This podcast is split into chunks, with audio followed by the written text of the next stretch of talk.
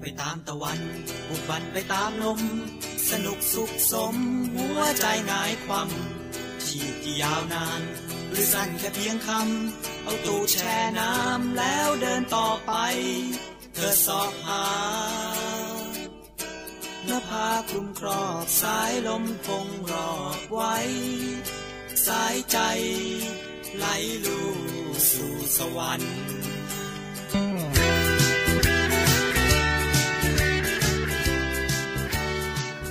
วัสดีครับ พบกับรายการเที่ยวที่แล้วครับ EP 5 ครับผม ก็หลังจากที่ห่างหายกันมานานนานนานนะครับ แล้วก็จริงๆ EP ที่อยู่ก่อนหน้านี้นะครับ ก็เป็นเรื่องเกี่ยวกับการไปเที่ยวพม่าแหละนะครับ เป็น EP ที่ 5 ที่ทีแรกว่าตั้งใจว่าจะเอาลง แต่ว่าไปไปมาๆครับฟังแล้วก็เนื้อหาอาจจะแบบมันดูแห้งๆไปนิดนึงนะครับ ก็เลยพักอันนั้นไว้ก่อนเดี๋ยวลองฟังดูอีกทีหรือว่าได้ไปเที่ยวพม่าอีกทีเดี๋ยวค่อยมาเล่าให้ฟัง นะครับ แต่ตอนนี้เนี่ยเพิ่งกลับมาจากสดๆร้อนๆเลยครับผมกลับมาจากประเทศอินโดนีเซียนะครับ ซึ่งคาดว่าเเดี๋ยวผมจะพยายามเล่าแบบรวบๆลัดๆเลยแล้วกันนะครับ เพราะว่าเพิ่งกลับมาจากอินโดเมื่อสักประมาณสองสามวันก่อนนะครับ ผมเดินทางตั้งแต่วันที่ 21 จนถึง 27 กรกฎานะครับ วันนี้ก็เป็นวันที่อัดก็คือวันที่ 31 ไม่ผู้ผิด ไม่ใช่ยิบไม่ใช่ยิบเอ็ดยิงเจ็ดกรกฎายิบ เอ็ดถึงยี่บเจ็ดสิงหาครับนะฮะแล้วก็วันนี้ที่เราอัดรายการกันก็คือวันที่สามสิงหานะครับ ก็ผ่านมาไม่นานมาสักสามวันอะไรประมาณนี้นะครับ ถามว่าทำไมถึงได้เดินทางไปที่อินโดนีเซียนะครับ ก็จริงๆ มีภารกิจครับเหมือนเมื่อปีที่แล้วที่ผมเคยมาเล่าใน EP ต้นๆเลยนะครับ ที่เล่าเรื่องเกี่ยวกับการไปเที่ยวมาเลยนะครับ วันนี้ก็เลยไปที่อินโด นะครับภารกิจคล้ายๆกัน อันนั้นคือเราไปตอนช่วงซีเกมนะครับอันนี้ก็ไปเอเชียนเกมเหมือนกัน เพราะว่าผมได้รับว่าจ้างจาก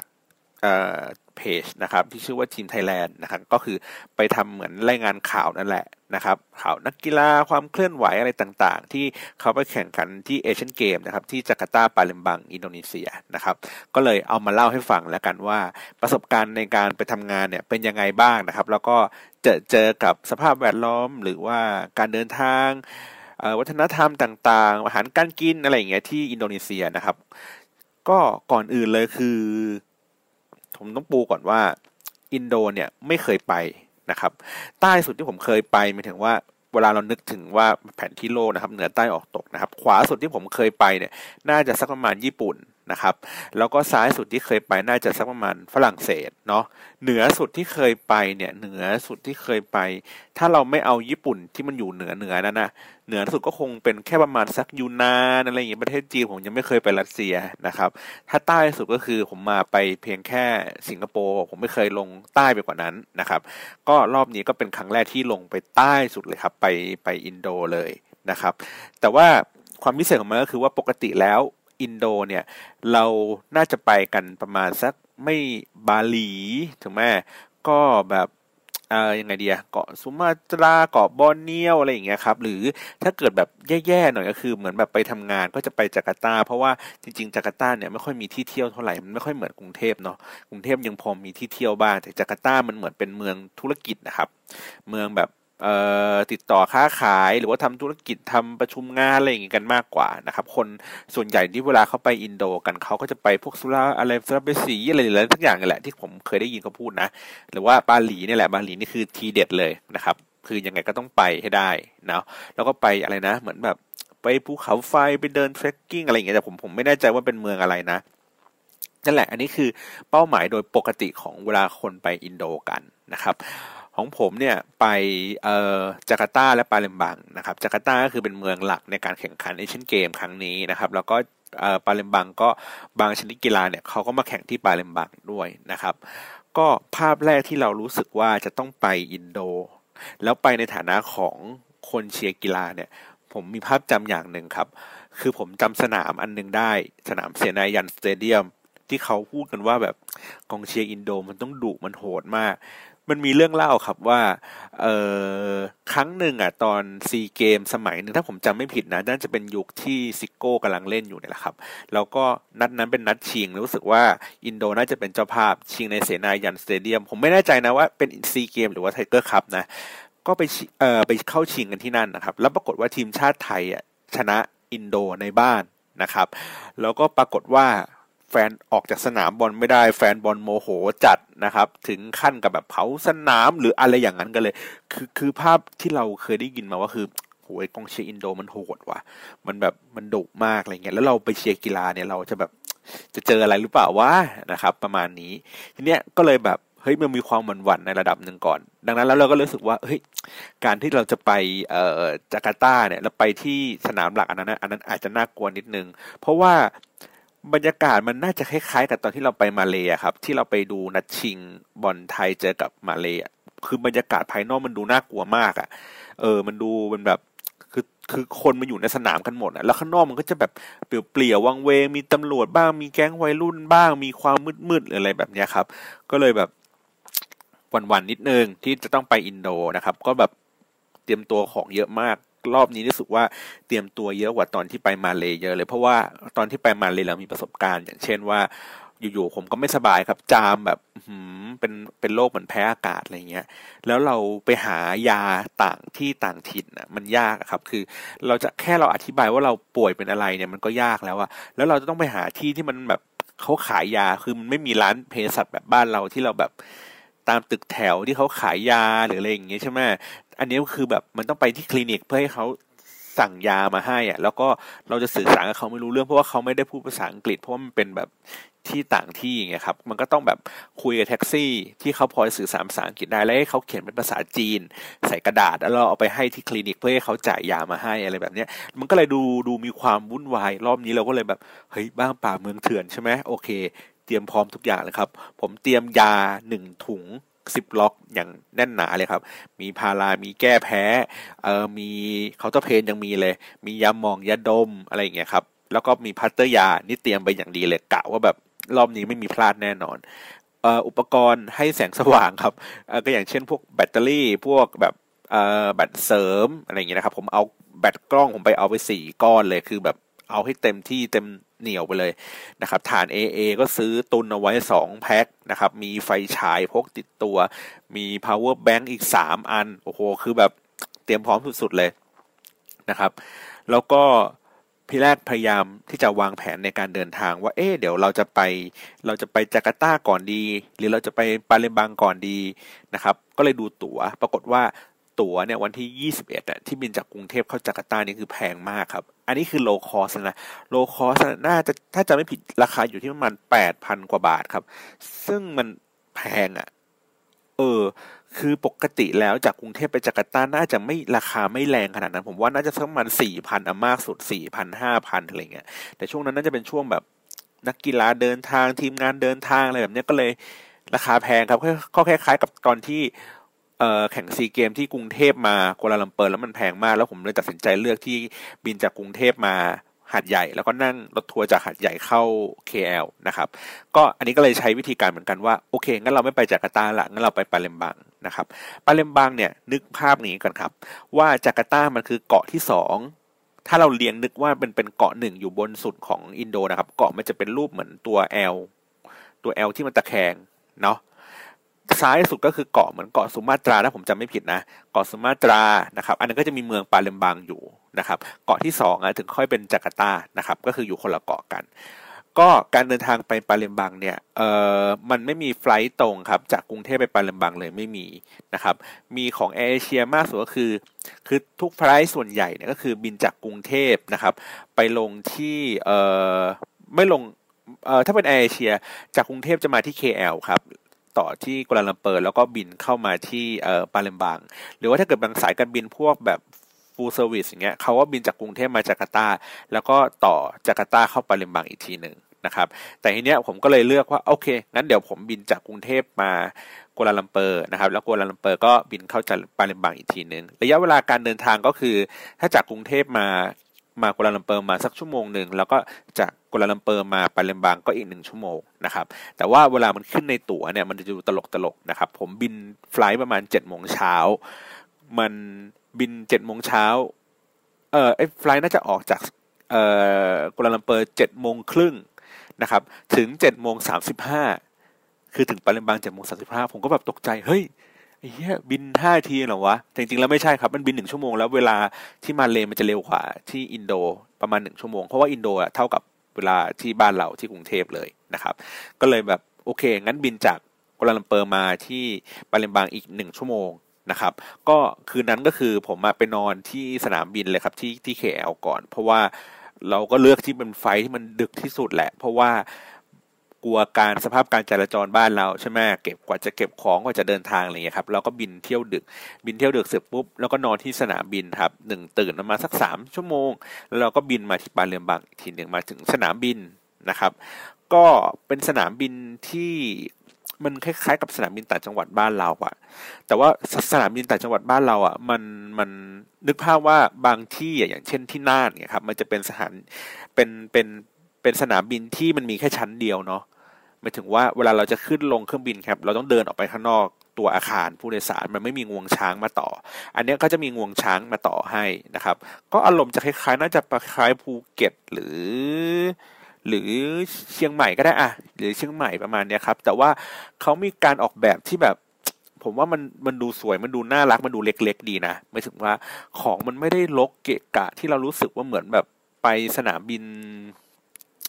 เชียงใหม่หรือว่าไปสุราไปอะไรอย่างเงี้ยที่เรารู้สึกมันแบบมันดูลกๆดู อันนี้มันดูสบายตา คือเดินออกมาปุ๊บก็เป็น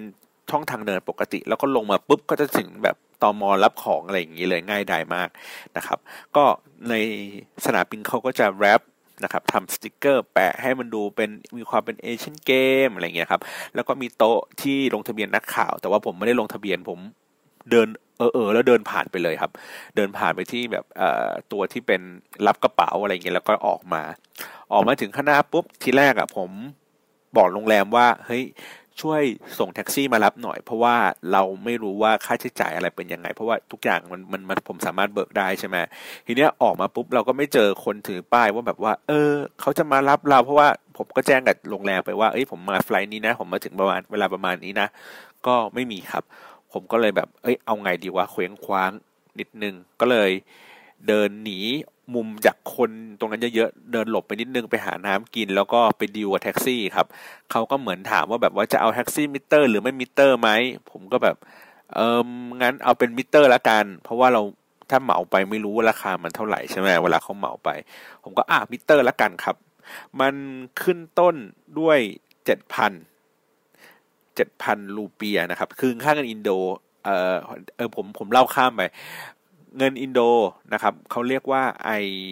เออไอพีอะไรสักอย่างเดี๋ยวผมขอเช็คก่อนนะค่าเงินอินโด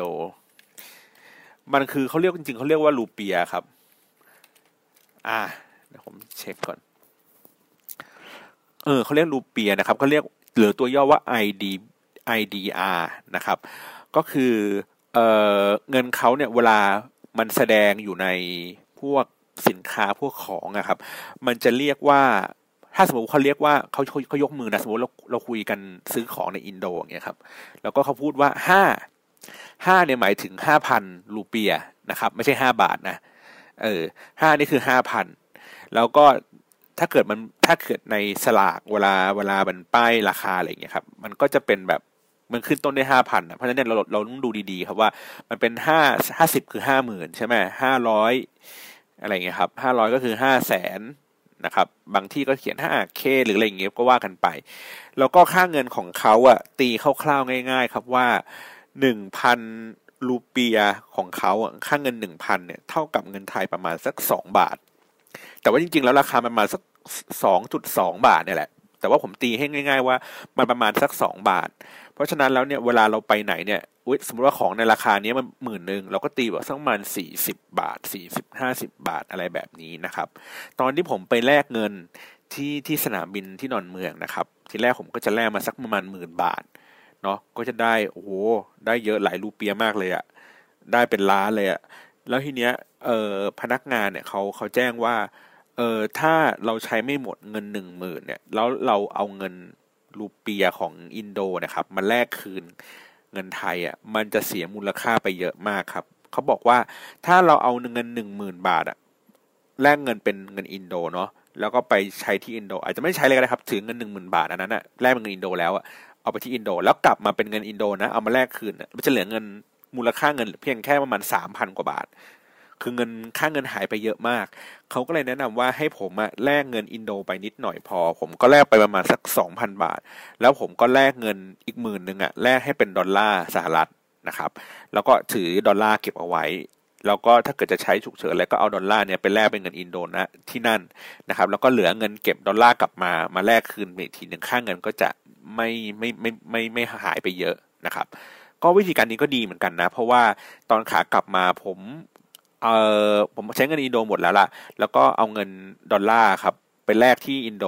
ด้วยอีกสักประมาณหนึ่งร้อยดอลลาร์นะครับ แล้วก็เหลือกลับมาอีกประมาณสักหกพันกว่าบาท เออ ก็ก็โอเคเป็นวิธีการที่ดีเหมือนกันเวลาเราไปประเทศแปลกๆที่ที่ค่าเงินมันค่อนข้างผันผวนนะครับ แล้วเราถือเป็นดอลลาร์มันก็จะโอเคดู safe กว่านิดนึงนะครับ อะกลับมาที่สนามบินเมื่อกี้ ผมก็ไปดีลกับแท็กซี่ใช่ไหมเจ็ดพันรูเปียครับ แล้วแท็กซี่มันมิเตอร์มันขึ้นไวมากอะ่ะ คือบ้านเรามันจะใช้เวลาพักหนึ่งอะ่ะ ประมาณสักหนึ่งนาทีหรืออะไรอย่างเงี้ยในการขึ้นราคาจากสามห้าเป็นสามเจ็ดใช่ไหมไอ้นี่มันสตาร์ทเจ็ดพันสตาร์ทเจ็ดพันคูณสองก็มันสิบกว่าบาทสิบสี่บาทสิบสี่สิบห้าบาท แต่มิเตอร์ขึ้นโคตรไวเลยครับ คือขึ้นแบบปุ๊บปุ๊บปุ๊บปุ๊บปุ๊บปุ๊บปุ๊บปุ๊บคืออย่างนี้เลยนะ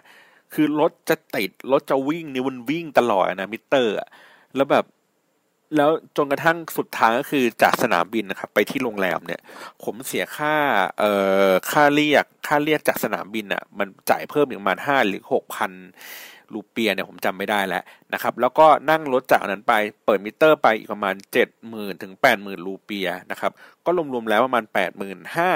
ประมาณนี้แหละ ซึ่งถ้าผมไปเหมาแท็กซี่ที่มาจากโรงแรมในราคาแรกที่เขาแจ้งเอาไว้ให้ผม มันราคาอยู่ที่หนึ่งแสนรูเปีย ซึ่งผมเลยรู้สึกว่ามันไม่ค่อยต่างกันเท่าไหร่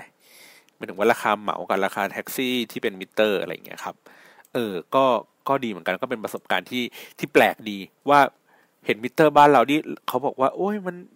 เร็ววิ่งเร็วอะไรเงี้ย อันนี้ของเขาเร็วแบบเป็นวินาที แล้วก็ผมโพสต์ภาพนี้ลงไปใน Facebook ส่วนตัวของตัวเอง แล้วก็มีคนก็มาแจ้งว่าเอ้ยที่ออสเตรียเนี่ยที่เวียนนาเนี่ยก็วิ่งเร็วพอๆกันนะ แต่ว่าเป็นข้างเงินยูโรอะไรอย่างเงี้ยก็เออก็เออก็แปลกดีเหมือนกันนะครับ ทีนี้พอไปถึงปุ๊บผมก็โอเค เช็คอินโรงแรมอะไรอย่างงี้กันเสร็จเรียบร้อยครับ ความประหลาดใจสิ่งแรกที่พบเจอก็คือว่าเป็นบ้านบ้านเมืองที่ที่อินโดอากาศไม่ร้อนมากเท่าบ้านเราครับ ผมว่าอารมณ์คล้ายๆกับ เชียงใหม่ เอ้ยไม่เอาไม่เอาเชียงใหม่อาจจะเย็นไป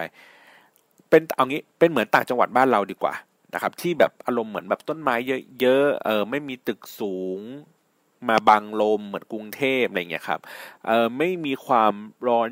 ชื้นๆทั้งทั้งที่เขาอยู่เป็นเกาะนะ ผมรู้สึกว่ามันไม่เหนียวตัวเท่ากับอยู่มาเลเท่ากับอยู่เออสิงคโปร์นะครับ อันนี้ก็มีความสบายเนื้อสบายตัวหน่อยหนึ่งนะครับ อารมณ์เหมือนไป อะสักมันสะแก้วนครนายกอะไรประมาณนี้แหละ เย็นๆ สบายๆเราๆนั้นนะครับ ทีเนี้ยมันเลยทำให้เอ่อแอร์ที่อินโดไม่เย็นสักที่หนึ่งเลยครับ ไม่เย็นสักที่หนึ่งหมายถึงว่า ผมไปตั้งแต่ผมเปิดเข้าไปในโรงแรม ผมตั้งแอร์ในอุณหภูมิประมาณสักยี่สิบสามไม่เย็นครับ อุณหภูมิแอร์ยี่สิบสามเท่ากับแอร์ยี่สิบหกบ้านเราเลยอะคือมันไม่ มันไม่ทำงานด้วยความเย็นอะผมต้องเปิดพัดลมเพดานอะเพื่อช่วยเพื่อให้อากาศมันเย็นขึ้นอะเออ มันแบบแล้วทีแรกนึกว่าเป็นที่โรงแรมนี่นะไปข้างล่างล็อบบี้ข้างล่างครับ แอร์ก็ไม่เย็นครับ ขึ้นแท็กซี่ กี่คันกี่คัน แอร์ก็ไม่เย็นครับ เดินห้างแอร์ก็ไม่เย็น ไปสนามกีฬา แอร์ก็ไม่เย็น คือบ้านนี้เมืองนี้ไม่ชอบความเย็น เอางี้เลยดีกว่า ไม่ชอบความเย็นสบายๆ คือท่านนึกภาพว่า เฮ้ย บ้านเราเราโอเค ไปห้างห้างก็แอร์ก็จะเย็นนิดหน่อยถูกไหมหรือบางครั้งอาจจะหนาวเลยด้วยด้วยซ้ำเอ่อขึ้นรถเมล์หรือว่ารถไฟฟ้า แอร์มันก็เย็นเย็นเนาะหนาวหนาวเนาะถ้าเกิดคนไม่เยอะอะเออ แต่ที่นี่ไม่เย็นเลยเว้ยก็โอเค ไม่เป็นไร ก็ใช้ชีวิตกันตามนั้น วันนั้นก็คือเป็นวันที่ ผมเก็บเข้าของเสร็จปุ๊บแล้วก็เดินทางไปเลยครับ ก็ผมจองโรงแรมที่ชื่อว่า Red Planet ปาเลมบังนะครับ ก็เขาก็ดีตรงที่ว่าเขามีเป็นเหมือนประมาณว่ามีแอปพลิเคชัน ให้เราสามารถที่จะโหลดมาใช้งานได้นะครับ ก็คือเขาเป็น chain ที่มีทั้งอยู่ที่จากเอ่อที่จาการ์ตาเอ้ยไม่ใช่สิที่อินโดนะครับที่ไทยก็มีแล้วก็ที่ญี่ปุ่นก็มีที่เวียดนามก็มีผมจำไม่ได้แล้วละประมาณเนี้ยสี่สี่ประเทศนี่แหละครับ แล้วก็ เทคนิคของเขาก็คือว่าเขาแนะนำให้เราโหลดแอปพลิเคชัน เพื่อเอาไว้คุยกับเอ่อ reception คุยกับด้านล่างอะครับตัวที่เป็น front desk นะครับ เหมือนเราจะถามข้อมูลหรืออะไรอย่างเงี้ยครับ ว่าเออเป็นยังไงนั่นนู่นนี่ผมก็ถาม ก็เลยลองใช้แอป เนี้ยแล้วก็ถามคำแนะนำไปว่า เออ ที่ไหนจะเช่ามอไซค์ขี่ได้บ้าง เขาก็บอกว่า เอ้ย ไม่แนะนำหรอกที่เนี้ยมันไม่ปลอดภัย ผมก็แบบคุยกับน้องที่ไปด้วยกันบอกว่า เฮ้ย you นี่ I มาจากประเทศที่คนตายจากอุบัติเหตุบนท้องถนนปีแล้วเป็นหมื่นคน บ้านยูเนี่ยตายกันไม่เยอะขนาดนี้ บ้านไอนี่ยากกับสงครามโลก เพราะฉะนั้นแล้วอย่ามาสอนว่าบ้านถนนบ้านเขาอันตราย ถนนบ้านไออันตรายกว่ากันเยอะนะครับ แต่ว่าสุดท้ายก็โอเค เชื่อเขาก็ได้วะ ก็อะยังไม่เช่าไม่เท่ามอไซค์ขี่ล้วกัน เพราะว่าตอนที่เรานั่งแท็กซี่อะครับมามาที่อินโดอะแล้วเราผ่านแบบ ตรงเมืองมันนิดหน่อยอะผ่านตะลงตลาดอะไรเงี้ยครับ แล้วเรารู้สึกว่าแบบเฮ้ยบ้านนี้เมืองนี้เขาขับรถกันดีอะดีกันคือไม่ใช่ว่าไม่ใช่ว่ามีระเบียบแบบที่ที่ผมเคยเจอที่ญี่ปุ่นนะครับ มันดีก็คือว่ามันมีความมั่วแบบบ้านเราอะ แต่มันไม่มีความวุ่นวายอะคือคือหัวไม่ร้อนอะ คือมันถึงว่าเวลาเราขับรถนะครับ ที่อินโดนะ มันมีสมมติเป็นเป็นถนนสามเลนถูกไหมครับ แล้ว ไอ้คันข้างหน้าเนี่ย มันจะชอบขับเหมือนค่อมค่อมเลนอะเออ แต่คันหลังอะเวลามันบีบแต่มันจะมีความหมายแค่ว่า เฮ้ยมึงระวังหน่อยกูมาแล้ว อะไรเงี้ยเฮ้ยมึงระวังหน่อยกูเดี๋ยวกูวิ่งไปอะไรเงี้ยแต่ว่าถ้าเป็นบ้านเราคือบีบแต่หมายถึงว่าพ่อมึงตาย เออ แล้วก็ต้องมองหน้ากัน ผมเห็นว่าเวลาเขาขับรถแย่ขับมอไซค์ปาดกันไปเบียดกันไปไม่มีใครมองหน้าใครครับเอาจริงคือคือต่างคนต่างขับอะมุ่งหน้าคือมองเออ ไปไปอย่างเงี้ยแหละคนก็อาจจะบีบแต่แป้นแป้นปุ้นปั้น อันนี้อาจจะไม่ยอมให้ออกไปอะไรเงี้ยแย่ขึ้นมากลางลำค่อนลำแล้วมึงก็ทางตรงมึงก็ยังไม่ยอมหรืออะไรเงี้ย แต่เขาไม่มองหน้ากันเขาไม่มีโมโหเขาไม่มี ผมไม่เคยเจอที่แบบลงออกมาจากรถแล้วแบบมาทะเลาะกันอะแต่บ้านเรานี้แบบสุดยอดจริงเลยนะคือพฤติกรรมการขับรถบ้านเรากับบ้านเขานี้ไม่ต่างกันเลยครับ แต่ว่าถ้าถ้าถ้าถ้าหาความต่างนิดนึงก็คือ ผมว่าที่อินโดอะขับรถไม่เร็ว คือรถติดพอกัน ขับรถแย่พอๆกัน คือแทรกปาดเบียดกันไปมา แต่ว่าบ้านเขาไม่ขับรถเร็วครับ ไม่ค่อยมีใครขับรถเร็วกันเท่าไหร่บนถนน ก็เหมือนจะวิ่งประมาณสักเจ็ดสิบแปดสิบอะไรเงี้ย ทุกคนคุมความเร็วกันในระดับที่แบบน่าพอใจอะ่ะ คือแม้ว่าถนนโล่งก็ตาม ก็ไม่ได้ขับเร็วแบบโอ้โหปูดปาดอะไรเงี้ยให้คนอะไรสักอย่างไงแหละ ผมก็เลยรู้สึกว่า เออ มันก็แปลกดีเหมือนกันนะในในในเรื่องของการจราจรบ้านเขา แล้วก็เลยสังเกตต่อไปว่า เออ บ้านเขาที่มันรถติดเนี่ยก็คงเพราะว่ามันมีความแบบมั่วๆกันอะเออในระหว่างในระหว่างการเดินทางกันอะมันมีจุดกลับรถอะไรเงี้ย กันเยอะ เออ แล้วก็เรื่องของพวกวิศวกรรมการจราจรอะไรเงี้ยอาจจะยังไม่ดีพอมากเท่าไหร่นัก หรือว่าถนนเองอาจจะไม่ได้เยอะ เพื่อรองรับจำนวนรถที่มากนะครับ ก็คล้ายๆบ้านเราอะแหละ แต่ว่าเพียงแต่ว่า เออ ผมค่ารู้สึกว่าที่อินโดติดแบบพอรับได้อะ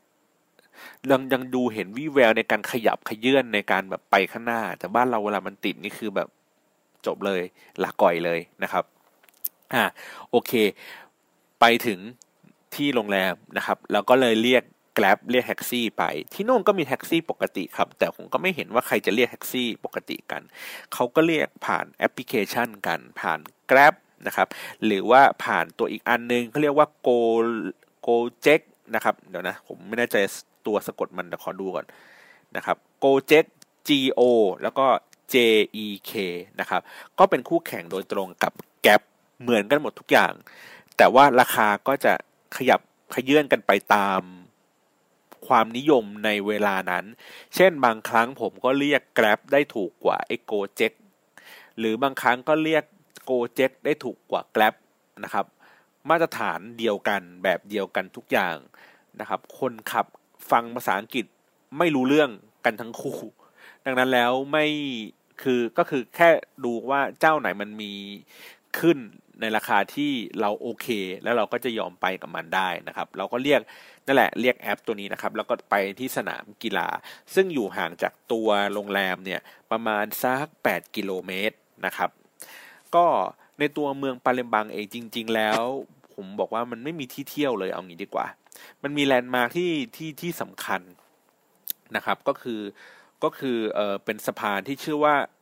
a m p e r a Beach นะครับ a m p e r a Beach A M P E R A นะครับ Bridge มันก็จะเป็นสะพานอารมณ์เหมือนสะพาน ผมเรียกไม่สะพานเดโช ที่ที่ข้ามที่ข้ามแม่น้ำเจ้าพระยาที่นครสวรรค์นะครับ เป็นสะพานเก่าๆแบบนั้น แล้วก็เป็นเหมือนเคเบิลขึง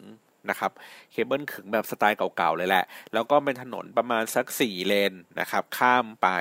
สะพานก็จะเป็นสีแดงๆ ดูคลาสสิกคลาสสิกเก่าๆหน่อยกลางคืนก็จะเปิดไฟสวยงามนะครับ แต่ทีเนี้ยผมแค่รู้สึกว่าเอกลักษณ์เนี้ยมันมันมันสวยนะ เพียงแต่ว่า ตอนนี้เขาไปทำรถไฟฟ้าครับต่อหม้อเลยรถไฟฟ้าเนี่ยมันก็อยู่คู่กับไอ้สะพานนี้เลย แล้วมันทำให้เหมือนบทบังทัศนียภาพบางอย่าง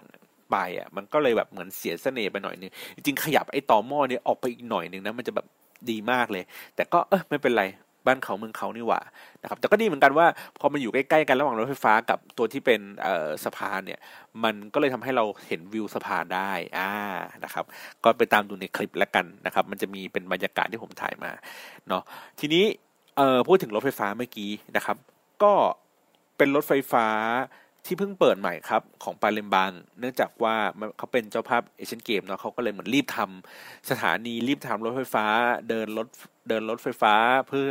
รองรับนักนักกีฬาหรือว่าสตาฟต่างๆนะครับ สถานีก็ยังไม่เสร็จดีนักเท่าไหร่ ก็จะเปิดเพียงแค่ประมาณสัก 6 สถานีนะครับ ในจุดที่สำคัญก็อย่างเช่นตัวที่เป็นสนามบินนะครับ ก็คือวิ่งจากตัวเมืองอะคือวิ่งผ่ากลางเลยสนามบิน ถ้าเรานึกภาพว่าสนามบินมันอยู่ซ้ายมือสุดนะครับ สนามกีฬาอยู่ขวามือสุด คือวิ่งจากซ้ายสุดไปขวาสุดอย่างนั้นเลยครับ แล้วผ่าทะลุตรงกลางเมืองแบบนั้นเลยนะครับเขาก็จะผ่าสถานที่สำคัญของเขาก็อย่างเช่น โซนที่เป็นสนามกีฬาที่เขาเตะฟุตฟุตบอลหญิงกันนะครับ เป็น stadium แล้วข้างๆ stadium นั้นก็จะมีห้างใหญ่ที่ชื่อว่าไอคอนมอลล์นะครับ ก็เป็นอารมณ์เหมือนเดอะมอลล์บางกะปิ อ่าแบบนี้เลยก็คือหรูหราประมาณนั้นน่ะนะครับ มีร้านอาหารไทยอย่างเช่นแบ็คแคนยอนอะไรอย่างเงี้ยเขาก็ไปขายที่นู่นกันเนาะมีสตาร์บัคส์มีร้านที่ขายเบียร์ด้วยเพราะว่าบ้านเมืองก็เป็นมุสลิมครับมันหาซื้อเบียร์ยากก็มีเฉพาะแค่บางที่เท่านั้นรถไฟฟ้าเนี่ยก็เลยผ่านตามเมืองเอ้ตามจุดที่สำคัญอย่างเมื่อกี้ที่บอกคือมันมีห้างนะครับ ซึ่งห่างจากโรงแรมที่ผมอยู่มาสักกิโลหนึ่งนะครับ แล้วก็ถัดไปอีกก็เป็นตัวเมืองตัวที่เป็นเหมือนศูนย์กลางการ ศูนย์การธุรกิจของเขานะครับ แล้วก็ตัวที่เป็นสถานีที่อยู่ตรงตีนสะพานเอ่อแอมเพอร่าบีชเมื่อกี้นะครับ แล้วก็ข้ามไปก็คือตรงที่เป็นสนามกีฬาทีนี้รถไฟที่เขาวิ่งนะครับ มันวิ่งช้ามาก เพราะว่ามันเหมือนยังทำระบบไม่ดี เพราะนั้นเนี่ยถ้าวิ่งเร็วๆนี่มันอาจจะเบรกแตกได้นะ เพราะเขาเขาเลยแบบค่อยๆทำค่อยๆเลื่อนไป แล้วก็จำนวนรถมีน้อยครับ มีอยู่มาสักสี่ขบวน ประมาณสามสี่ขบวน แล้วเขาวิ่งไปวิ่งมา แล้วก็เลยมีทำให้มีตารางเวลา บอกว่ารถไฟอะจะวิ่งสมมตินะครับ 11โมงเที่ยว11โมงเที่ยว11โมงครึ่งเสร็จเออแล้วก็เที่ยวเที่ยงอะไรแบบเนี้ยมันเป็นรอบๆอย่างนี้ไป แล้วเราก็เลยต้องไปถ่ายรูปตัวที่เป็นตารางการเดินรถไฟรถไฟฟ้าเขาเนี่ยแหละ เพื่อเก็บเอาไว้ว่าเฮ้ยโอเคเดี๋ยวรถเที่ยวสุดท้ายจะออกมาเป็นยังไงอะไรเมื่อเมื่อไหร่นะครับ แล้วก็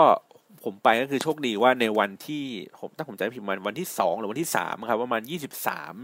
หรือเออมายี่สิบสามนี่แหละมันเป็นวันหยุดของของคนอินโดครับ ผมไม่แน่ใจว่ามันเป็นวันหยุดเกี่ยวกับเรื่องอะไร ทีนี้คนก็จะเยอะเลยแหละ ก็เหมือนแบบพาครอบครัวกันมา พามาแบบแต่งตัวกันดีๆ เลยนะ เหมือนแบบใส่ใส่เชิ้ตแขนยาวอย่างนี้เลยครับ แล้วก็เดินขึ้นรถไฟฟ้าการไปถ่ายรูป เก็บที่เก็บความแบบประทับใจที่ระลึกอะไรแบบเนี้ย ผมก็รู้สึกว่าเฮ้ยมันดูแบบ ซื่อๆดีอะแล้วก็มันก็คล้ายๆ กับตอนที่เราเปิดไอ้ BTS แรกๆอะที่แบบเราก็ต้องพาแบบผู้ปกครองเราไปถูกมาพาพ่อแม่ไปพาลุงป้านะอาปู่ย่าตายายขึ้นไปนั่งรถไฟฟ้า แล้วก็ไปถ่ายรูปกันอะไรอย่างเงี้ยครับเออมันก็เป็นบรรยากาศแบบน่ารักน่ารักดี ผมก็ถ่ายเก็บเอาไว้นั่นแหละพอสมควรเหมือนกันนะครับ ก็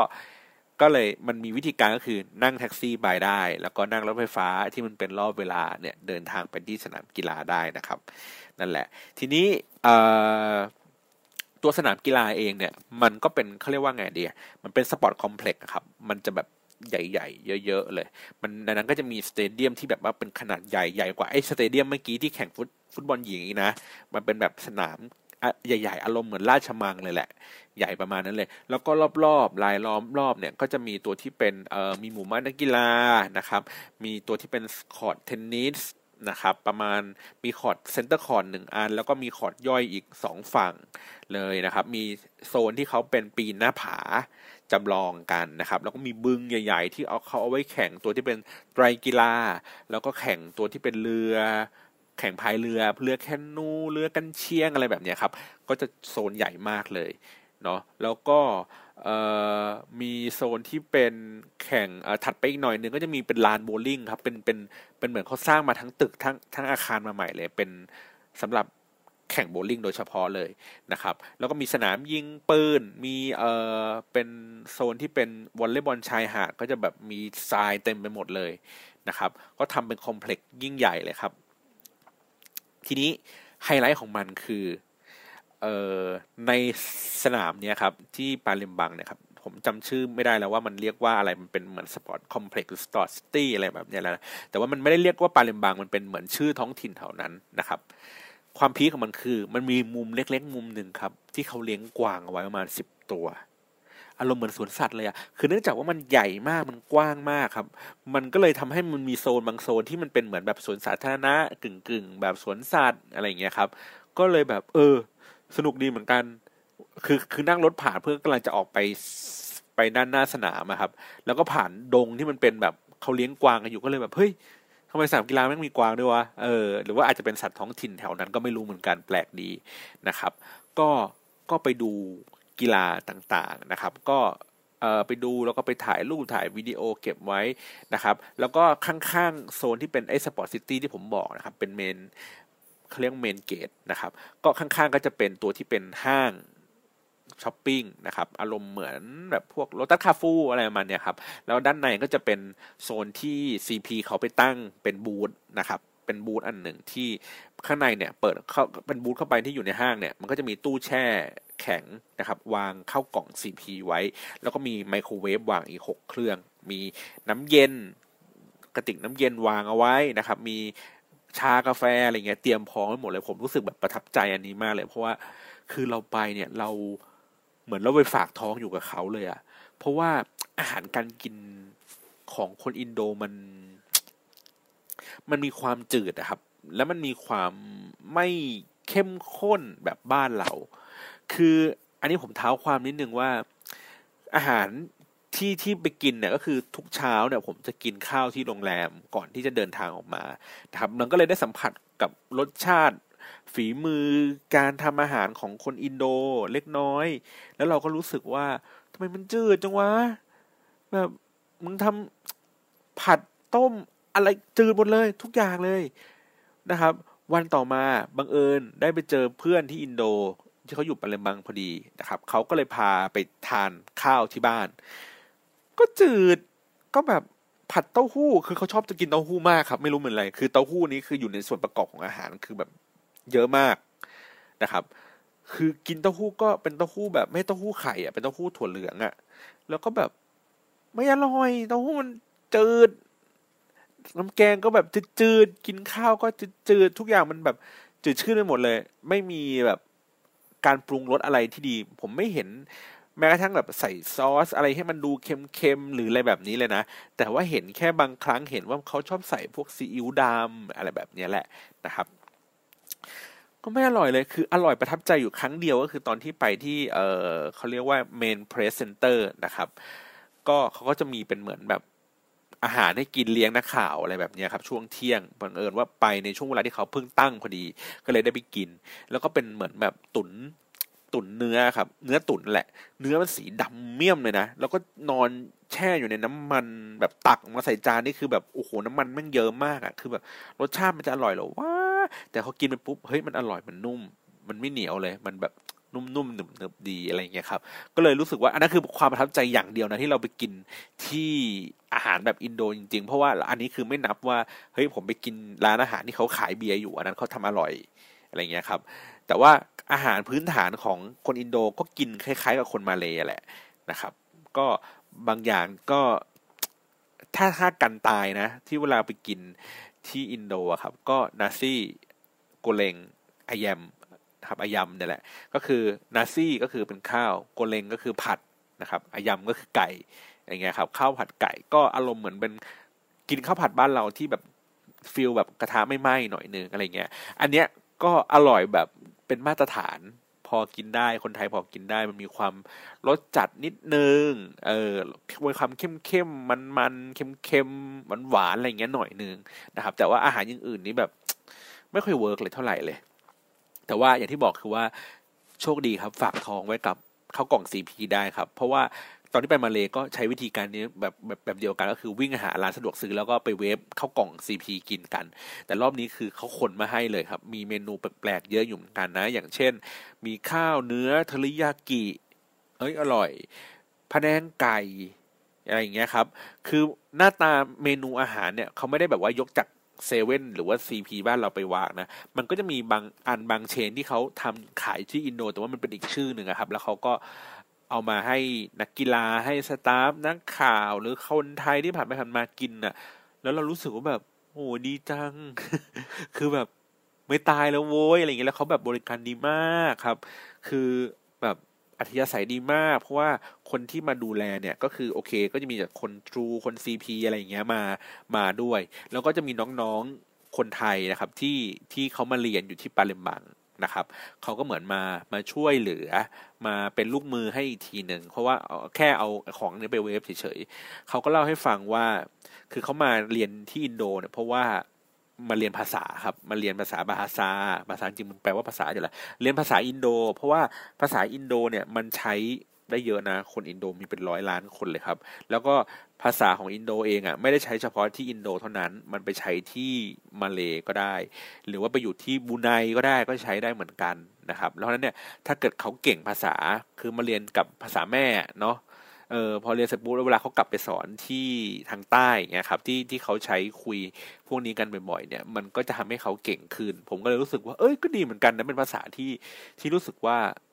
ใกล้ตัวเราเหมือนกันนะ ไม่ใช่ว่าเราไปเรียนแต่แบบเอ้ยโอเคภาษาอังกฤษเป็นพื้นพื้นฐานเนาะเราไปเรียนภาษาญี่ปุ่นเราอาจจะแบบ เอ๊ะไม่ได้ใช้เปล่าวะหรือภาษาจีนอาจจะแบบได้ใช้หน่อยเพราะว่าคนจีนเขาเยอะ แต่เออวะถ้าเกิดอยู่ทางใต้เนี่ยมา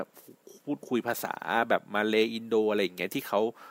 ใช้กันบ่อยๆเนี่ยก็ดีเหมือนกันครับ ก็เลยแบบ เออเออดีเหมือนกันแล้วก็นั่นแหละเขาก็มาเรียนเป็นครูแล้วก็เดี๋ยวก็จะกลับไปสอนที่ที่ไทยทีหนึ่งผมก็เลยบอกว่าอะโอเคเขาก็เลยดูแลดีนั่นแหละ นะครับ ทีนี้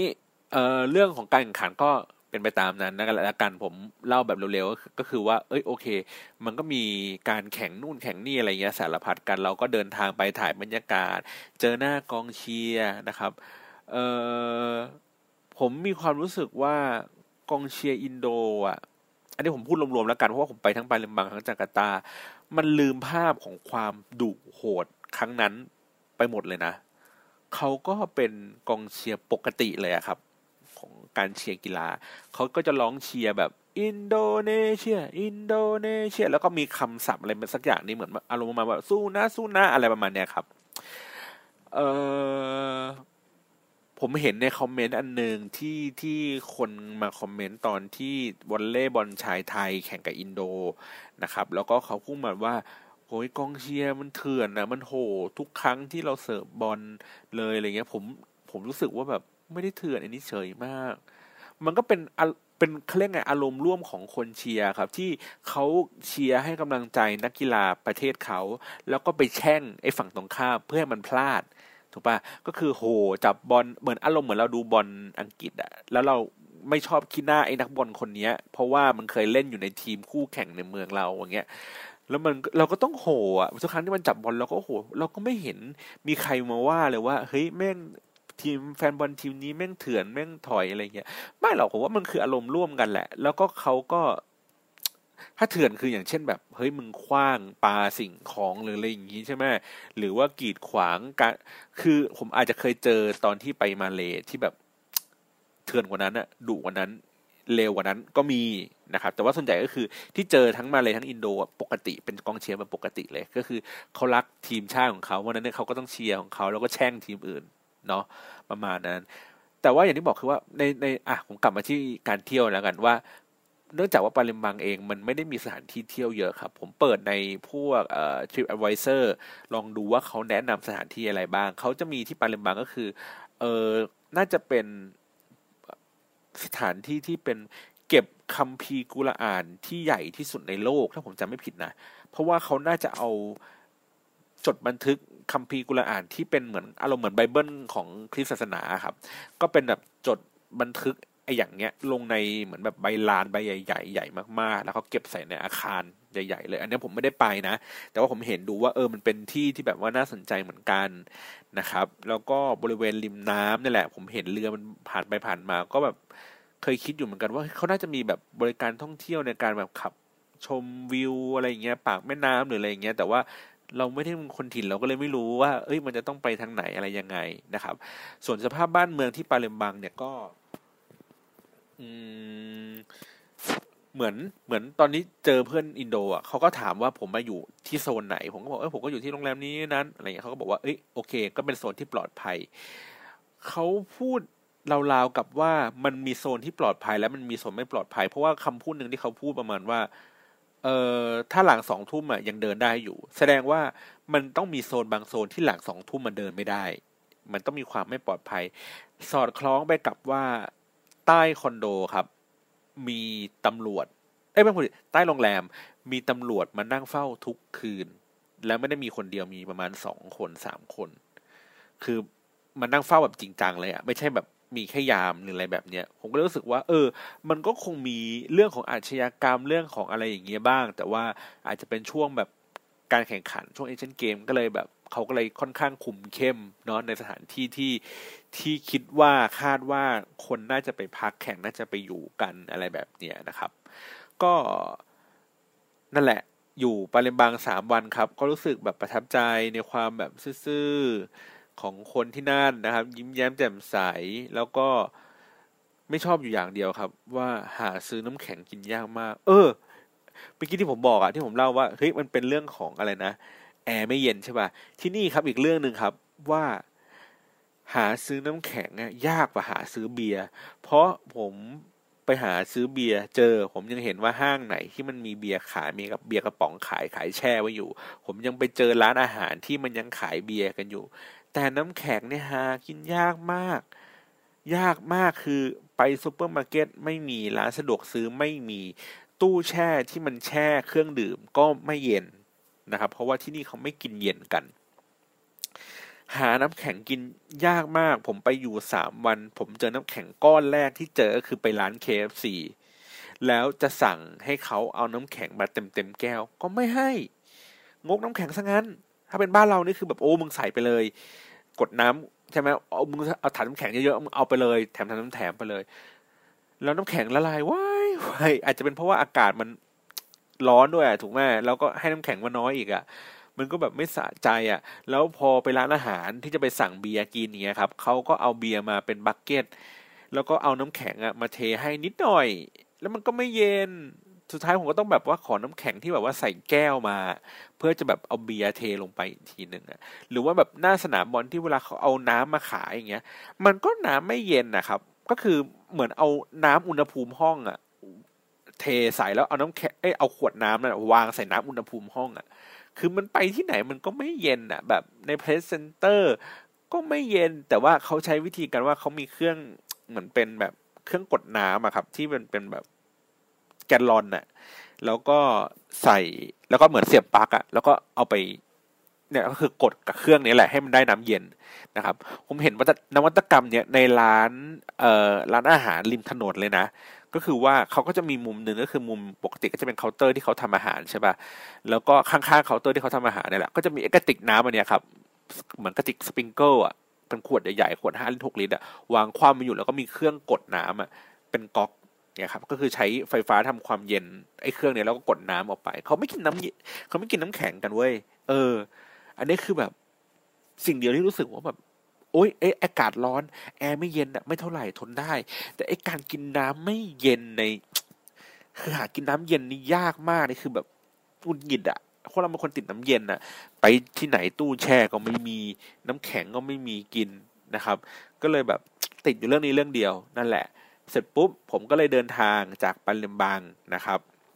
แล้วจะอยู่มาสามสี่วัน ก็นั่งรถไฟฟ้ากลับไปที่สถานีรถไฟนะครับ แล้วก็ นั่งเครื่องบินภายในประเทศ ใช้เวลาประมาณหนึ่งชั่วโมงจากปันเลมบังเข้าจาการ์ตานะครับ แล้วก็จาการ์ตาก็มาถึงก็เป็นตัวที่เป็นเหมือนสนามเออสนามบินก็อารมณ์คล้ายๆเหมือนดอนเมืองบ้านเรานะครับ แต่ว่าเขาก็ไม่ได้แยกสองสนามบินเป็นสนามบินเดียวกัน แต่ว่าน่าจะเป็นโรงอาคารที่เป็นโดเมสติกนะครับฟิลก็จะแบบคลาสสิกคลาสสิกหน่อยอะอารมณ์เหมือนดอนเมืองที่ยังไม่ปรับปรุงอะครับ มันก็จะดูมีความเก่าๆ ดูมีความแบบ ชาวบ้านชาวบ้านต่างจังหวัดเหมือนอารมณ์สนามบินต่างจังหวัดบ้านเราประมาณนั้นเลยนะครับ แต่ว่าอันนี้มันมันมันมันเป็นเมืองหลวงอะนะครับ ออกมาก็เอ่อผู้คนก็เยอะกว่าตัวที่เป็นปาเลมบัง เยอะออกมาก็เห็นสนามบินที่แบบใหญ่โตมาก ชื่อสนามบินว่าซูฮาโตแล้วก็ฮาโตอะไรสักอย่างเนี่ยครับ ก็คือเป็นชื่อสนามบิน ชื่อสนามบินตั้งมาจากประธานาธิบดีคนแรก แล้วก็ขีดด้วยรองประธานาธิบดีคนแรกของอินโดนีเซียนะครับ ตอนที่เขาประกาศเอกราชกัน นั่นแหละ ก็สนามบินก็ดูเก่าๆหน่อยนิดนึงนะครับ อย่างที่บอกก็คือแล้วก็นั่งรถกันไปมาสักครึ่งชั่วโมงขณะรอบนี้ไม่ไม่นั่งแท็กซี่แหละครับ เรานั่งรถเหมาไปเลยประมาณสองแสนกว่ารูเปียมาสองแสนหนึ่งนะครับนั่งเข้าไปในตัวเมือง เมืองก็คล้ายๆกับบาเลมบัง แต่ว่ามันมีความเป็นเมืองมากกว่าไอ้ตัวนู้นนะครับ บาเลมบังก็ดูมีความเป็นเหมือนแบบต่างจังหวัดบ้านเราแหละ อันนี้ก็จะดูมีความเป็นเมืองหน่อย สิ่งที่ผมชอบก็คือว่าที่ผมเห็นนะก็คือสถาปัตยกรรมในในในในจาการ์ตาครับ มันเป็นยุคประมาณสักยุคแปดศูนย์เก้าศูนย์นะตึกอาคารต่างๆ เนี้ยมันมีความเก่ามันมีความคลาสสิก มันมีความเป็นแบบคอนกรีตอะไรอย่างเงี้ยอยู่พอสมควรเลยนะ คือมันไม่ได้มีความทันสมัยแบบมาเลยอะ เออหรือว่าสิงคโปร์อย่างเงี้ยครับ มันมีความคลาสสิกอะไรบางอย่างที่ที่ถ้าถ้าถ้าคนที่เหมือนอยากจะเรียนเรื่องของแบบพวกสถาปัตย์แล้วก็ชอบตึกเก่าๆเงี้ยครับตึกยุคประมาณแปดศูนย์เก้าศูนย์เนี่ยผมว่าไปจาการ์ตานี่เพลินเลยนะ เพราะว่ามันมีแบบตึกไอ้พวกนี้อยู่เยอะมากๆเลยนะครับ ส่วนใหญ่ก็จะเป็นอาคารพวกแบบอาคารสำนักงานอาคารรัฐบาลอะไรอย่างเงี้ยครับ มีเป็นแบบเขาเรียกไงนะผมผ่านโซนที่เป็นเออเหมือนที่พักประธานาธิบดีใหญ่โตแบบ มือนของอเมริกาเลยอะ่ะก็คลาสสิกพอๆกันอย่างนั้นเลยครับ ก็เลยรู้สึกว่าเออบ้านบ้านเมืองเขาเขาเขาเก็บเขาเรียกไงเก็บสไตล์อะอะไรบางอย่างเอาไว้อยู่ แต่ว่าความ peak ของมันก็คือว่าผมนั่งรถจากสนามบินเข้ามาที่พักที่โรงแรมอยู่ที่ ibis budget นะครับ ตัวโรงแรมเองอะอยู่ใกล้ ๆ กับอนุสาวรีย์แห่งชาติเขาเรียกว่า National Monument นะครับ ก็เป็นเหมือนเป็นลานใหญ่ๆแล้วก็มีเป็นแท่งปูนสูงๆ อารมณ์เหมือน เออแท่งอะไรสักอย่างหนึ่งที่อเมริกาครับ ที่มันเป็นแท่งแบบเหมือนเป็นดาบอะก็ชูขึ้นมาอย่างเดียวเลยอย่างนั้นเลยนะครับ ก็รอบๆก็จะเป็นสวนสาธารณะคือผมอยู่ในโซนที่เป็นใจกลางเมือง รอบๆก็จะเป็นเหมือนเป็นค่ายทหารค่ายตำรวจอะไรแบบนี้ครับ เป็นอาคารออฟฟิศเดินถัดไปหน่อยนึงก็จะเป็นแค่เป็นมิวเซียมนะครับ National Museum ความพีคของมันก็คือว่ามันมีคือในระหว่างเดินทางเข้ามาที่โรงแรมอะเราเห็นความแตกต่างของพื้นที่เยอะมาก เราเห็นคนรวยคนจนอยู่ด้วยกันแบบ อยู่ด้วยกันได้ยังไงวะคือถ้าเป็นบ้านเราอะ่ะ มันไม่มีภาพเนี้ยให้เห็น มุมหนึ่งก็คือผมอะนั่งรถจากโรงแรมครับกำลังไปที่ห้างห้างอารมณ์เหมือนพารากอนบ้านเราเลยเอางี้ดีกว่านะครับมันชื่อว่า Plaza Indonesia เอ้ยไม่ใช่ผิดชื่อว่า Grand Indonesia ครับมันอยู่ในใจกลางเมืองเลยเป็นห้างใหญ่ห้างดังนะครับ เป็นแล้วข้างในนั้นก็จะมีห้างที่เป็นเครือเซ็นทรัลมีมีเป็นห้างเซ็นทรัลเลยอะอยู่ในนั้นด้วยเลยนะครับ ก็น่าจะหรูหราอยู่ในระดับหนึ่งนะครับ แล้วก็มีร้านอาหารอะไรเงี้ยเยอะมีร้านของแบรนด์นงแบรนด์เนมอะไรเงี้ยอยู่พอสมควรเหมือนกัน ระหว่างทางเข้าที่กำลังจะเข้าไปที่ห้างนะครับ มันต้องผ่านซอยเล็กๆซอยหนึ่งอารมณ์ซอยนั้นอะมันเหมือนกับชุมชนทางรถไฟแถวเพลินจิตนะครับ คือมันมีความ บ้าน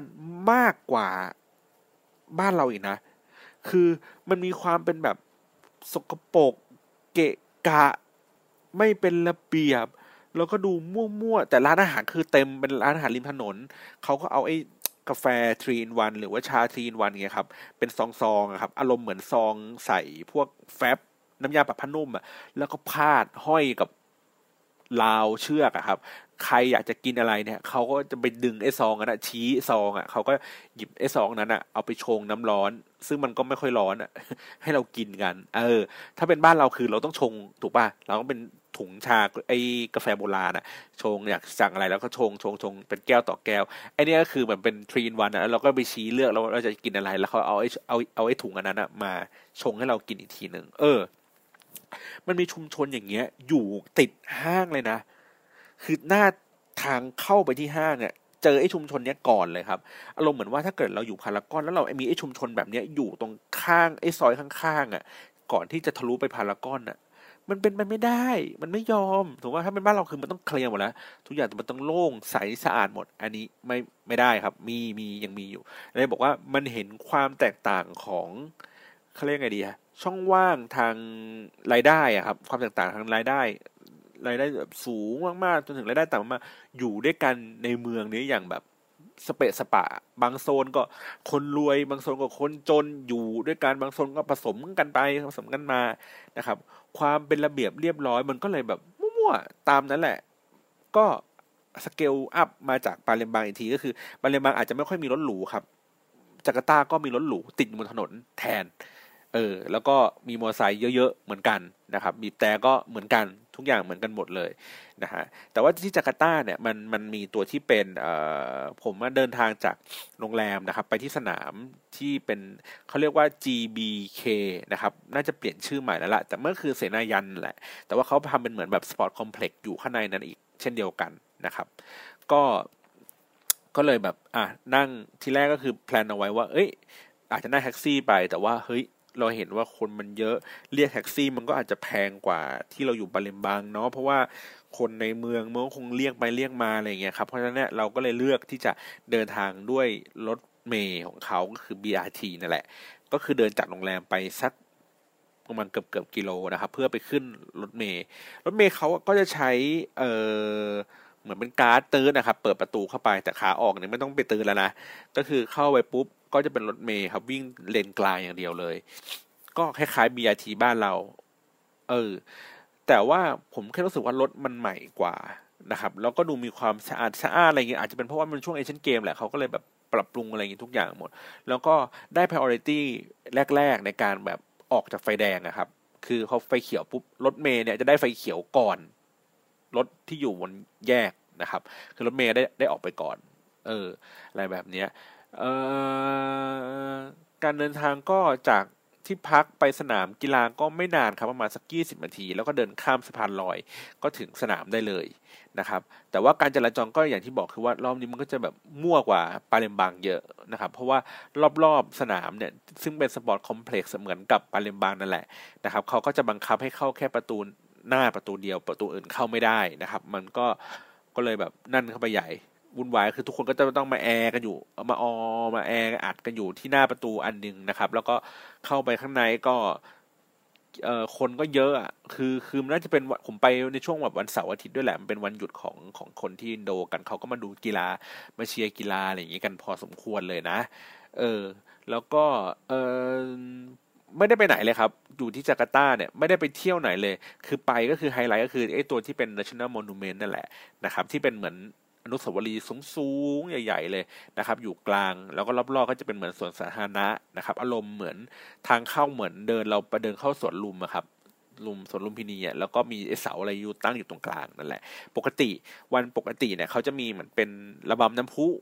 โชว์เป็นรอบๆนะครับช่วงประมาณหนึ่งทุ่มสองทุ่มอะไรแบบนี้นะครับแต่ว่าช่วงนี้มันเป็นช่วงเอเชียนเกมเขาก็เลยทำตัวที่เป็น video mapping ก็คือฉายภาพโปรเจคเตอร์ขึ้นไปบนอนุสาวรีย์ตัวนั้นครับแล้วก็เล่นกับเป็นกราฟิกเป็นอะไรอย่างเงี้ยไป ก็เพลิดเพลินดีครับ คนอินโดดูเยอะมาก คือโอ้ดูเป็นพันอะทุกคนแบบหยิบมือถือขึ้นมาถ่ายกันหมดเลยพวกผมอะถ่ายกันแบบประมาณสักสี่ห้าทีแล้วก็รีบหนีกันแล้ว เพราะว่าเดี๋ยวเวลามันเลิกแล้วมันแบบ คนมันเยอะใช่ไหมแล้วเราก็ต้องมาเบียดเขาอีกเวลากลับที่พักอะไรอย่างเงี้ยครับ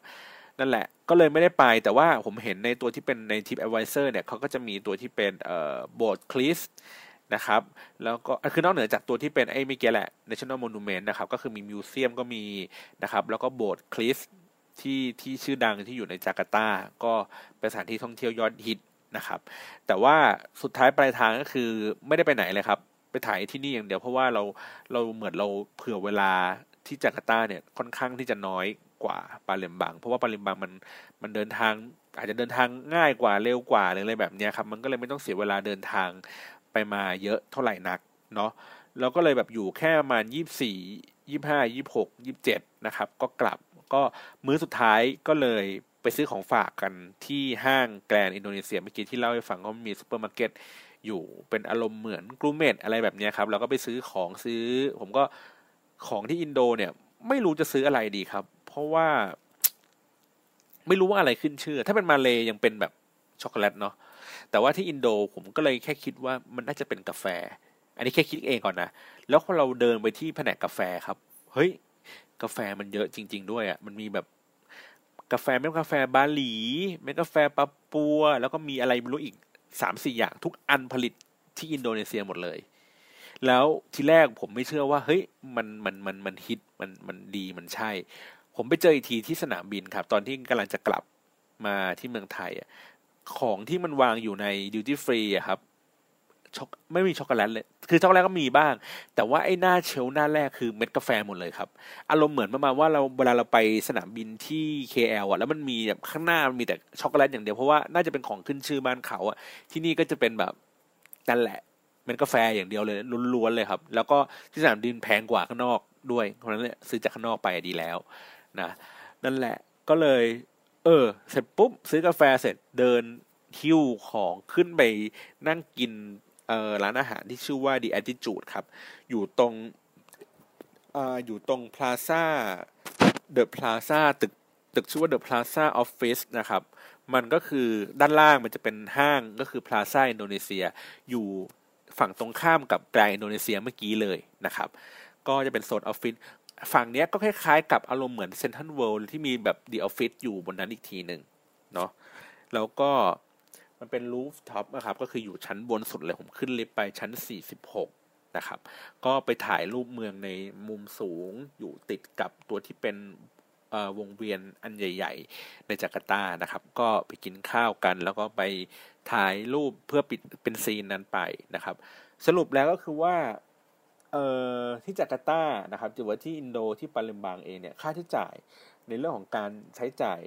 เดินทาง หรือว่ากินข้าวนั่นนู่นนี่ผมว่าค่อนข้างถูกนะ ถ้าเทียบกับเงินไทย คือถ้าถ้าเราเทียบว่าเอ่อถ้าเราบอกว่าเราไปสิงคโปร์อะครับ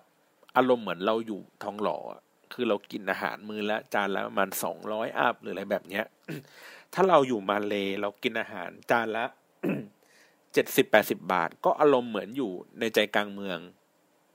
เหมือนประมาณสักเราอยู่แถวประมาณสักชิดลมเพลินจิตอะไรแบบนี้ครับ ที่ราคาอาหารก็จะแพงมาหน่อยหนึ่งแต่ว่าก็ไม่ได้แพงระดับทองหล่อไม่ได้แพงระดับแบบห้างหรูๆถูกไหมก็จะเป็นแบบอารมณ์อ่าบางกะปิอะไรก็ได้แต่ว่าที่อินโดนะครับ กินราคาเลทราคาอารมณ์เหมือนเราอยู่แบบต่างจังหวัดบ้านเรานะครับ เหมือนเราไปแบบสุราษฎร์ไปเอ่อนครศรีอะไรอย่างเงี้ยครับ คืออาหารไม่ ไม่แพงมากราคาค่าใช้จ่ายในการกินอยู่สบายๆ น้ำหนึ่งอะขวดถ้าตกเป็นตีเงินไทยก็ประมาณแปดบาท กินเคฟซีก็ประมาณร้อยหนึ่งร้อยสองร้อยก็อิ่มแล้วกินกันอยู่สองคนอะไรแบบเนี้ย คือราคามันก็ไม่ได้แพงมากไปกว่าบ้านเรา แล้วเผลออาจจะถูกกว่าด้วยซ้ำนะครับ แล้วก็เรื่องของการเดินทางที่บอกว่ารถติดติดก็ติดจริง แต่อย่างที่บอกว่าเรามาจากดินแดนที่รถติดไม่ต่างจากบ้านเขาก็ พอรับได้เนาะเออแล้วก็ที่จาการ์ตาก็พยายามสร้างรถไฟฟ้าอยู่พอสมควรเหมือนกันเหมือนคล้ายๆบ้านเราเลยครับ แล้วก็มีทางด่วนอีกเยอะเลยเหมือนกัน ซึ่งคาดว่าอีกสักประมาณสองสามปี ผมว่าน่าจะสนุกเลยแหละเวลากลับไปที่จาการ์ตาอีกรอบหนึ่งแล้วก็ได้ไปที่ต่างๆ อะไรเงี้ยแปลกๆเยอะขึ้นนะครับ มีสถานที่ท่องเที่ยวบางอันที่ผมนั่งรถผ่านแล้วเรารู้สึกว่าสวยอะแต่ผมไม่รู้ว่ามันเรียกว่าอะไรอะที่จาการ์ตามันจะมีโซนหนึ่งครับพอดีผมไป ดูอีสปอร์ตแล้วมันต้องผ่านทะลุไปอีกด้านหนึ่งของเมือง นึกภาพว่ามันจะอยู่ทางฝั่งขวาฝั่งตะวันออกของเมืองจาการ์ตานะครับ ตรงนั้นมันจะเป็นเหมือนบึงใหญ่ๆเลยครับอารมณ์เหมือนบึงมักกะสันที่ไม่มีทางด่วนพาดอยู่บนบนบึง เป็นบึงใหญ่ ๆ แล้วก็มีชุมชนนะครับ ที่เขาอยู่ริมบึง รอบๆริมบึง แล้วก็มีกำแพงกั้นขอบบึงเอาไว้อะไรเงี้ยครับ แล้วกำแพงนั้นก็เพ้นสี สดสดสดสดสวยๆเลย แล้วก็บ้านที่อยู่หลังกำแพงไปก็มีสีสัน ไม่ได้นวมแมมอะมีสีถัดถัดถัดไปเรื่อยๆ คือ บ้านที่อยู่ชั้นติดใกล้กำแพงหน่อย ถัดเข้าไปอีกหน่อย ไปจนถึงมัสยิด มันสวยอะ่ะ มันมันมันผมว่ามันคล้ายๆกับ เหมือนเราเราเราดูในหนังเวลาแบบพวกดิสติกนายอย่างเงี้ยครับ หนังที่เขาไปถ่ายพวกชุมชนอยู่แถว แอฟริกาใต้หรือว่าชุมชนแออัดอยู่แถวบราซิลหรืออะไรเงี้ยแต่ว่าไม่ได้แออัดขนาดนั้นนะแต่ว่ามันมันมีเสน่ห์ของความไม่เป็นระเบียบ แต่ว่ามันมีความสวยงามของสีที่มันเป็นแต่ละชั้น แต่ละชั้น แต่ละชั้นเข้าไปอีกทีหนึ่งผมเรียกไม่ถูกเหมือนกันว่าตรงนั้นว่าอะไรแต่ว่า เออ ผมรู้สึกว่ามันตรงนี้มันมันสามารถเป็นสถานที่ท่องเที่ยวที่ ที่มีชื่อได้เวลาถ้าเกิดใครสักคนแบบมาถ่ายรูปแล้วมันดูสวยๆอะผมว่ามันก็โอเคอยู่เหมือนกันนะ แล้วก็ความเป็นความวุ่นวายความเป็นเมืองต่างๆ เนี่ยเขาก็พยายามใช้สีสดๆนะครับ การทาสีเพื่อทำให้เมืองมันดูสดชื่นมากขึ้น มันเลยทำให้ผมรู้สึกว่าการจัดเอเชียนเกมของอินโดนีเซีย มันอาจจะไม่ได้เอื้อให้คนรู้สึกว่าอยากจะมาเที่ยวอินโดมากขึ้นเพราะผม ที่สังเกตดูคือไม่ค่อยมีไม่ค่อยมีชาติอื่นมาเชียร์ไม่ค่อยมีกองเชียร์ชาติอื่นเท่าไหร่นักแม้กระทั่งกองเชียร์ไทยยังไม่ค่อยเจอเลยนะครับ เออแต่ว่าผมรู้สึกว่ามันเหมือนเขาเขาใช้เอองานการแข่งขันกีฬาเนี่ยเพื่อปรับปรุงคุณภาพชีวิตของคนเมืองให้ดีขึ้น ปรับปรุงตั้งแต่เรื่องของรถเมย์ใหม่ถูกไหมทั้งเส้นเลยอย่างเดียวบอก BRT ก็ได้รถเมย์ใหม่หมดเลยนะครับ ปรับปรุงเรื่องของ การเดินทางสร้างรถไฟฟ้าขึ้นที่ปาเลมบังนะครับ เพื่อรองรับการแข่งขันครั้งนี้นะครับ แล้วก็ปรับปรุงภาพลักษณ์ภูมิทัศน์ของเมืองก็คืออย่างที่บอกคือไปทาสีบ้านตามที่ต่างๆนะครับ เอาสายไฟลงใต้ดินเนาะแล้วก็จัดให้มันดูมีสะอาดสะอ้าน มีป้ายไฟมีป้ายบอกทาง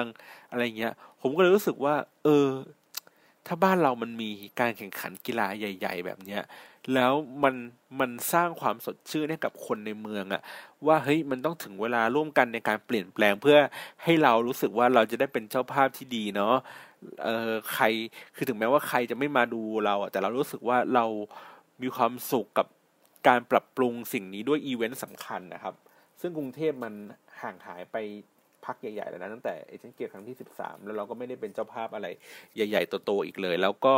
ทุกครั้งที่เวลาเป็นเจ้าภาพให้เสนอเมืองชื่อเมืองเราเป็นเจ้าภาพอะไรไป ผมรู้สึกว่าเราไม่ได้มีส่วนร่วมกับความเป็นเจ้าภาพนั้นนะเราไม่มันไม่ มันไม่มีใครมาลุกขึ้นมาทาสีบ้านเหมือนที่อินโดเขาทำอาจจะจริงๆเขาเจ้าของบ้านอาจจะไม่ทำเองก็ได้ อาจจะเป็นแบบ